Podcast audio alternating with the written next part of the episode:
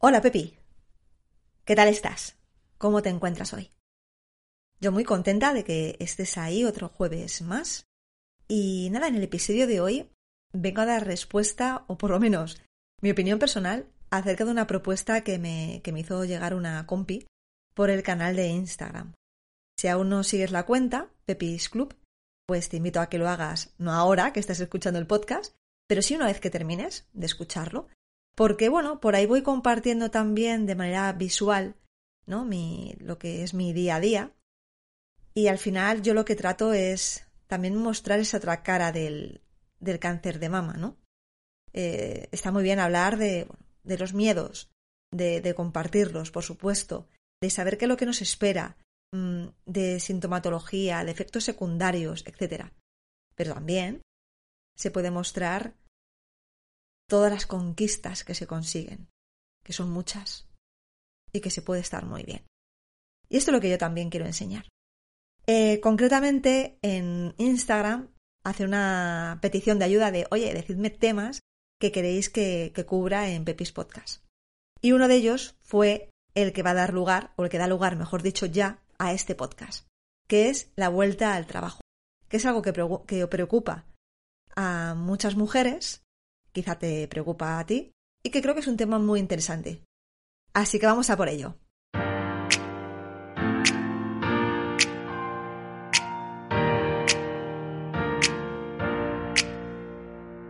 Bienvenidas, Pepis.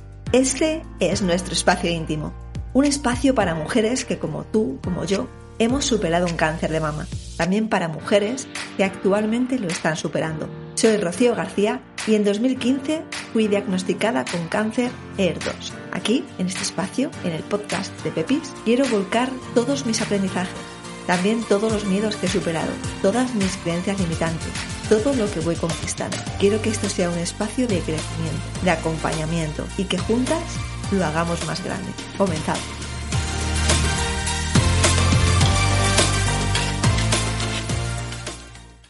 Para dar respuesta a esta temática, voy a comenzar contextualizando un poco y luego terminaré hablando de lo que fue mi experiencia personal.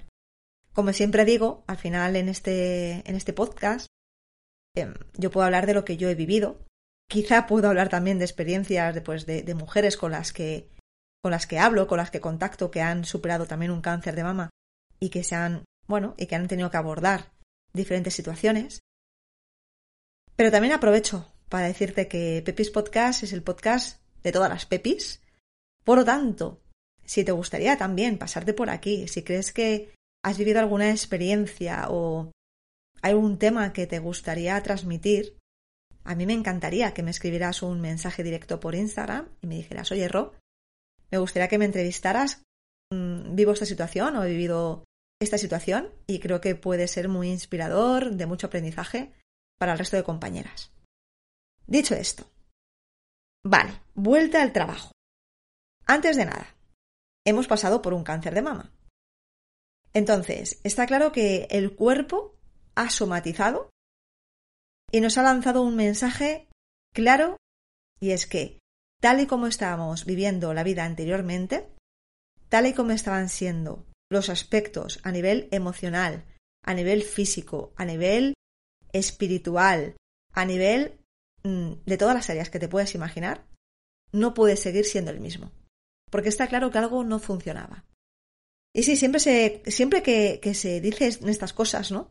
Es como, bueno, pero es que el cáncer al final también hay una parte genética. Ok, es la menor y esto ya lo sabemos. Que la parte genética es la más pequeña. Y incluso si tiramos del hilo, los expertos en epigenética niegan incluso esto. ¿Vale? Pero bueno, esto ya es meterse en otros temas que no conciernen a este episodio y que al final también sería hablar de lo que piensan unos, de lo que piensan otros. Y aquí yo lo que quiero eh, ahora mismo no es informar de estos puntos de vista, sino responder a esta propuesta de vuelta al trabajo. Pero como te decía, no puedes pensar que, que, que cuando llegues al trabajo va a ser igual que antes, porque es que lo de antes ya no existe. Y no existe porque tú ya no eres la misma de antes y sobre todo porque tú no deberías ser la misma de antes. Las cosas han cambiado. Cambia todo, todo el rato, cada segundo, cada minuto. Fíjate si cambiamos, que en siete años no habrá en tu cuerpo ninguna célula que hay actualmente, porque la regeneración celular completa de nuestro cuerpo lleva un cambio o lleva un tiempo de siete años. O sea, fíjate si estamos muriendo y cambiando cada tiempo o cada momento. Entonces, primero, primer cambio que tienes que hacer, si es que no lo has hecho ya o si es que no lo pretendías hacer, es que tú eres la máxima prioridad. No lo son tus hijos, no lo es tu pareja, no lo es, por supuesto, tu trabajo, no lo es tu familia, ni tus amigos, no lo es nada de eso. Porque si tú estás mal, ya te has dado cuenta de que te vas, de que chao, chao, y entonces ya no vas a poder cuidar y no vas a estar, no vas a poder estar para aquellas personas que te importan. Entonces, tú eres tu máxima prioridad, siempre. Y esto significa que cada día tienes que tener tiempo para dedicártelo a ti. Y eso significa poner límites, significa respetarte, significa escucharte, darte espacios, darte silencios, estar contigo misma. Y... Jolines, pues como siempre digo, ¿no? El cáncer seguramente durante el tratamiento te ha dado aquellos espacios de tiempo que quizá no tenías antes. Y has estado mucho tiempo con tus conversaciones internas, con esa voz, eh, con esos pensamientos. Y te has dicho que había cosas que iban a cambiar. Y ahora es el momento de que cambien. Y en la vuelta al trabajo, que es un cambio importante, porque es otra vez como cerrar etapas y reiniciar, no reiniciar, porque como digo es algo cambiante, aunque vuelvas al mismo trabajo, ya no es lo mismo. Pero tiene que ser desde esta condición, que es una condición para mí innegociable, que es que tú eres tu máxima prioridad. Y como te digo, da igual tus circunstancias. Si tienes más, si tienes hijos, si no los tienes, si tienes pareja, si no, si tienes eh, familia o alguien dependiente, si no. Porque lo que te estoy diciendo es desde el amor más absoluto, que es amarte a ti, cuidarte a ti y desde ese lugar en el cual tú eh, tienes tu importancia y tienes tu espacio, entonces darte a los demás. Y ya sí, en vez de hablar de personas a las que amamos, hablamos de un trabajo, obviamente tenemos que facturar, estamos viviendo en un sistema capitalista, hay que generar dinero porque hay que pagar facturas. Sí, pero no a costa de nuestra salud. Ya hemos pasado una vez por ahí, no vamos a pasar una segunda. Vamos a poner esos límites. Por lo tanto, primera palabra clave, prioridad. Tú eres la máxima prioridad. Segundo, y no menos importante, hábitos. Tus hábitos tienen que cambiar. Eh, da igual que tú pensaras que es que antes del cáncer ya tienes unos hábitos saludables. Sincérate contigo mismo. De verdad. Haz un ejercicio y, y vuelca, pues eso, qué cantidad de pensamientos se generaban en tu cabeza que a lo mejor no eran tan nutritivos, tan empoderadores como tú piensas. ¿O qué tipo de relaciones tenías personales a nivel de amigos, a nivel de pareja, a nivel con la familia? ¿Eran de verdad que suman o eran también relaciones que te restan energía, relaciones eh, tóxicas que llamamos? ¿Cómo te alimentabas? ¿Era mucho más de lo bueno o las excepciones no eran tantas excepciones y siempre al final te podía más la mente, eh, la ansiedad, el placer cortoplacista que el cuidarte, que cuidar ese templo que tenemos con el que vamos a vivir toda nuestra vida, que es nuestro cuerpo. Porque una cosa es lo que nuestro cuerpo necesita y otra cosa es lo que nosotros echamos en nuestro cuerpo, que es distinto. ¿Cómo eran tus horas? ¿Cómo te despertabas? ¿Te levantabas y ya estabas con la cosa de todo lo que tienes que hacer por delante? ¿O te despertabas y te dedicas un tiempo a ti para estar contigo misma? Agradeces, te levantas sonriendo, conectas con esa gratitud y esa alegría de tener un día por delante. De verdad, sincérate, ¿cómo era tu día a día antes del cáncer de mama? Porque en el mío, a pesar de que yo pensaba que era feliz y de que estaba muy bien, yo no me levantaba pronto como me levanto ahora. Yo ahora cada día me dedico a mí, nada más despertarme, mínimo dos horas. Pero la media suelen estar entre tres horas, tres horas y media. Me levanto muy pronto, me acuesto también pronto, y los primeros minutos o las primeras horas del día son para meditar, ir a pasear, eh, fotografiar cuando puedo el amanecer, leer, formarme, desayunar algo rico, y cuando digo rico, puede ser un tecuquicha, que me encanta, es como un abrazo así al alma. Lo importante es que estoy conmigo misma y no conecto ningún aparato, eh, menos el móvil, hasta que llevo como tres horas despierta. Y esto para mí lo ha cambiado todo también. Entonces, analiza cómo eran esos hábitos porque seguramente tengas que cambiar algunos o muchos de ellos. Y luego, claro, hay que preguntarse si puedes realizar el mismo trabajo que realizabas antes. Quizá era un trabajo muy mecánico y que no, bueno, que no necesitaba a lo mejor mucha dedicación física o que ahora a lo mejor no puedes hacer por el tema del brazo o por alguna secuela física que te haya podido quedar. Claro, hay que ver, ¿no? La vuelta al trabajo puede ser o, o es real, es decir, es posible, o no lo es. En el caso de que sí lo sea, sí que es importante que, que, en esa auditoría que hagamos, ¿no? De cómo era antes de, pues veamos eso, cómo era nuestro tipo de relaciones también en el trabajo. Si había algunas personas que nos restaban energía, si había algunos trabajos que nos llevaban al estrés continuo, si nos generaba ansiedad algunas cosas en particular, porque tiene que haber mucha comunicación. Y sobre todo con las personas que en tu trabajo son las que lideran, las que coordinan, las que tienen un puesto de responsabilidad, tienen que saber lo que necesitan saber de ti, no más, para que tú puedas desempeñar bien tu trabajo. Y tú tienes que dejarles claro tus límites. Es decir, puedo hacer esto, esto y esto, pero esto, esto y esto no lo voy a poder hacer.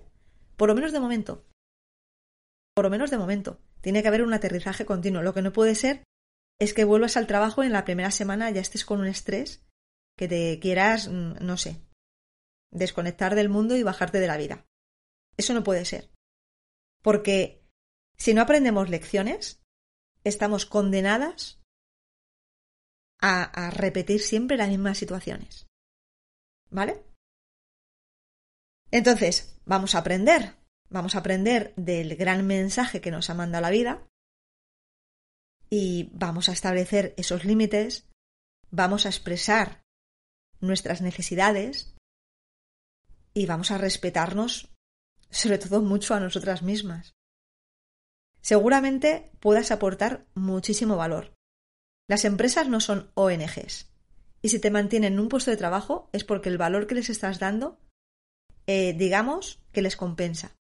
Si no les compensara, estarías fuera. Y esto es lo que pasa también en las relaciones de pareja.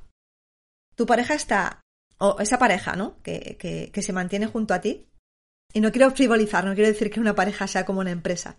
Pero quiero decir que muchas veces es, ay, es que le daremos penas, ¿qué tal? No, vamos a pensar que es que tenemos mucho valor que dar a esa persona también, que le aportamos mucho. Que siempre tendemos, ¿no? A infravalorarnos y decir, no, es que estarán por nosotros eh, por pena a lo mejor o por rutina. No, hombre, vamos a pensar que es que somos la hostia, porque seguramente lo seamos y entonces estamos porque también les llenamos, de alguna manera. Pues en las empresas, si nos mantienen en el puesto de trabajo no es por nuestra cara bonita, es porque el valor que les ofrecemos, que les aportamos, que les sumamos, les compensa. En todo caso, la selección de que tú estés o no estés en, ese trabajo, vamos, que mantengas tu puesto de trabajo, quiero decir, es algo que está fuera de tu control. Por lo tanto, no te preocupes de ello. Tú ocúpate de lo que está bajo tu control. Y de lo que te puedes ocupar es justamente de hacerte respetar, de poner tus límites, de que haya comunicación y de hacerlo, pues lo mejor que esto lo sabes hacer. Y ya está. Y entonces, cuando te levantas por la mañana y miras al espejo y sabes que estás haciendo lo que tienes que hacer, pues estarás bien. Y te sentirás bien. Porque el resto escapa de tu control. Escúchate mucho, de verdad, Pepi, escúchate mucho y gestiona. Siempre cuando hay un cambio, y la vuelta al trabajo es un gran cambio, pues nos van a hacer despertar emociones que a lo mejor estaban ahí dormidas, ¿no? Y decir, jo, puedes tener la sensación de que es demasiado para ti, de que, guau, de repente, ¿no? Pasas de estar mucho tiempo en, casa cuidándote, siendo tú el centro de atención, también pasa eso, a de repente es como, ostras, que vuelvo al trabajo. Vale, pues gestiona. Y si no sabes o se te da peor expresarlo en voz alta, escribe, dibuja, mm, canta, toca un instrumento, lo que sea, pero exprésalo. Esto es importante, es importante que esas emociones no se queden dentro. Hazte un grupo en WhatsApp contigo misma y te haces un audio y lo expresas. Es importante esta gestión emocional. Como te digo, tu vida ha cambiado. Tú no eres la de antes y por lo tanto también el papel que vas a cumplir en tu trabajo no va a ser tampoco el de antes. Aunque puede parecer y que lleves fuera del trabajo un año, año y medio, dos años, lo que lleves, y que, y que nada ha cambiado, todo ha cambiado. ¿Vale? Siempre, todo ha cambiado. Luego, temazo. Si no puedes volver a trabajar de lo que trabajabas, te diría que primero hagas búsqueda de a ver qué ayudas puedes recibir por esto. Existen ayudas, entonces toca puertas y no te quedes con la primera respuesta.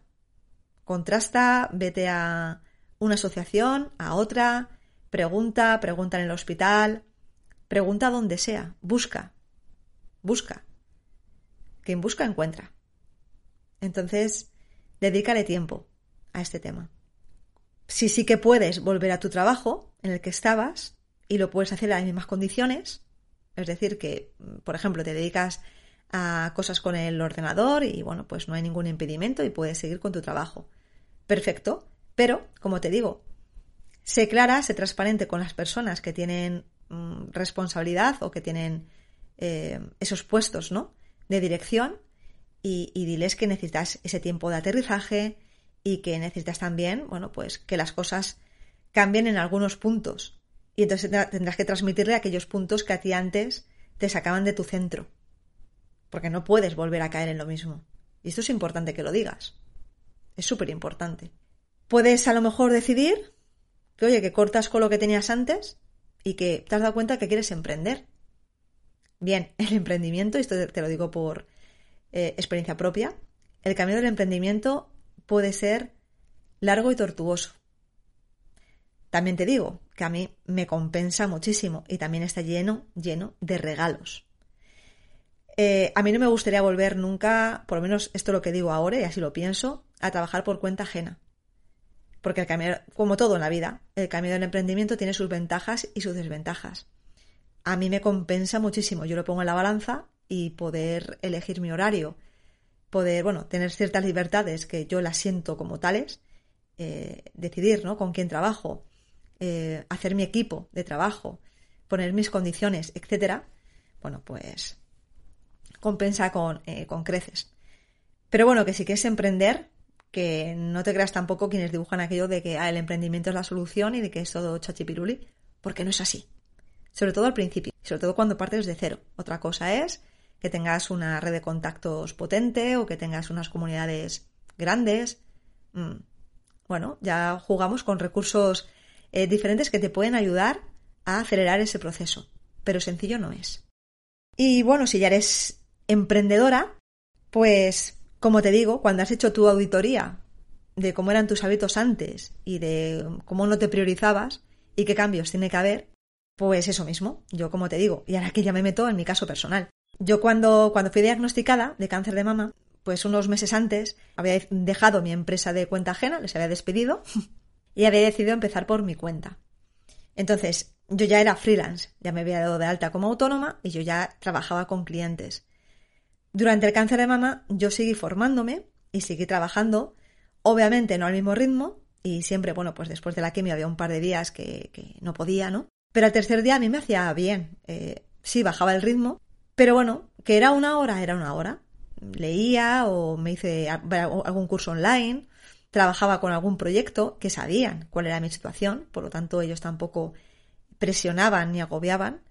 Y, bueno, estábamos bien. Por eso digo y recalco en este podcast que es muy importante la comunicación. Pero bueno, la cosa está que yo, menos mal, ¿no? También que tenía un dinero ahorrado de mi, de mi época trabajando como cuenta ajena.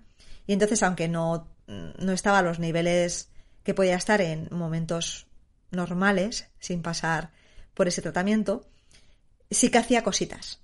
¿Cómo fui volviendo? Bueno, pues me fui introduciendo paso a paso, según también iba terminando el tratamiento, eh, iba terminándose también esos ahorros, supe o tuve conciencia de lo importante que sería para mí invertir en mentores, en cursos reglados, con muchísima trayectoria, con profesionales, bueno, que me pudieran coger de la mano, ¿no? Tomar de la mano y explicarme eh, cómo era esto del emprendimiento y sobre todo, pues en el área de mi especialización. Yo no sé si, te si lo he dicho alguna vez en el podcast, quizá me repita, pero bueno, mi especialidad es el posicionamiento en buscadores, lo que se llama SEO, aunque lo cierto es que la etiqueta que quizá mejor me defina es consultora de posicionamiento de marca. Entonces me especialicé mucho en SEO, también en marca personal y bueno, soy licenciada en periodismo, por lo tanto el tema de los contenidos siempre ha sido como muy vocacional. Todo el tema de la comunicación siempre ha sido desde pequeña algo que me ha tirado mucho. Entonces, si tú ya eres emprendedora y estabas en este punto, te diría también que aproveches el momento en el que, pues eso, que, a lo mejor no puedes dedicarle tanto tiempo a trabajar, pero sí a pensar, pues para idear mm, qué es quizá aquello que te falta, dónde te quieres posicionar, que, mm, no sé, si necesitas eh, invertir en alguien que te acelere el proceso o simplemente, bueno, pues reincorporarte a aquello que estabas haciendo y aquí tú eres tu jefa, por lo tanto te puedes marcar el ritmo, también en función, claro, de los ahorros que tenga o de las necesidades económicas que tengas.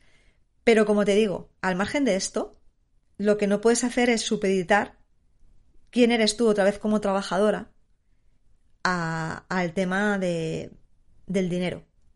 Porque si otra vez vas a volver a la misma rueda del estrés, de la ansiedad, de, lo más, de los malos hábitos, de no priorizarte, y, bueno, la rueda del hámster que llaman, ¿no? Entonces, querida amiga, no habrás aprendido nada del cáncer. Y sería una pena, la verdad. Como siempre digo, es una oportunidad que tenemos increíble para abrir los ojos, para sincerarnos, para rascar, para conocernos y para hacer las cosas de una manera distinta. Porque si hemos superado un cáncer de mama es porque hemos vuelto a nacer y tenemos una gran responsabilidad con ello. Y eso supone cambios. Cambios y se supone amor, en mayúscula. Y sobre todo, y ante todo, amor a nosotras mismas.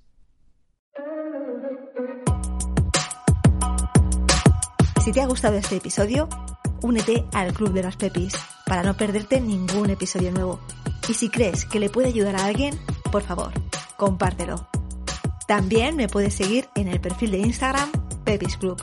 Ahí voy compartiendo todo lo que voy haciendo en mi día a día y que creo que puede ayudar. Nos sentimos en el próximo episodio.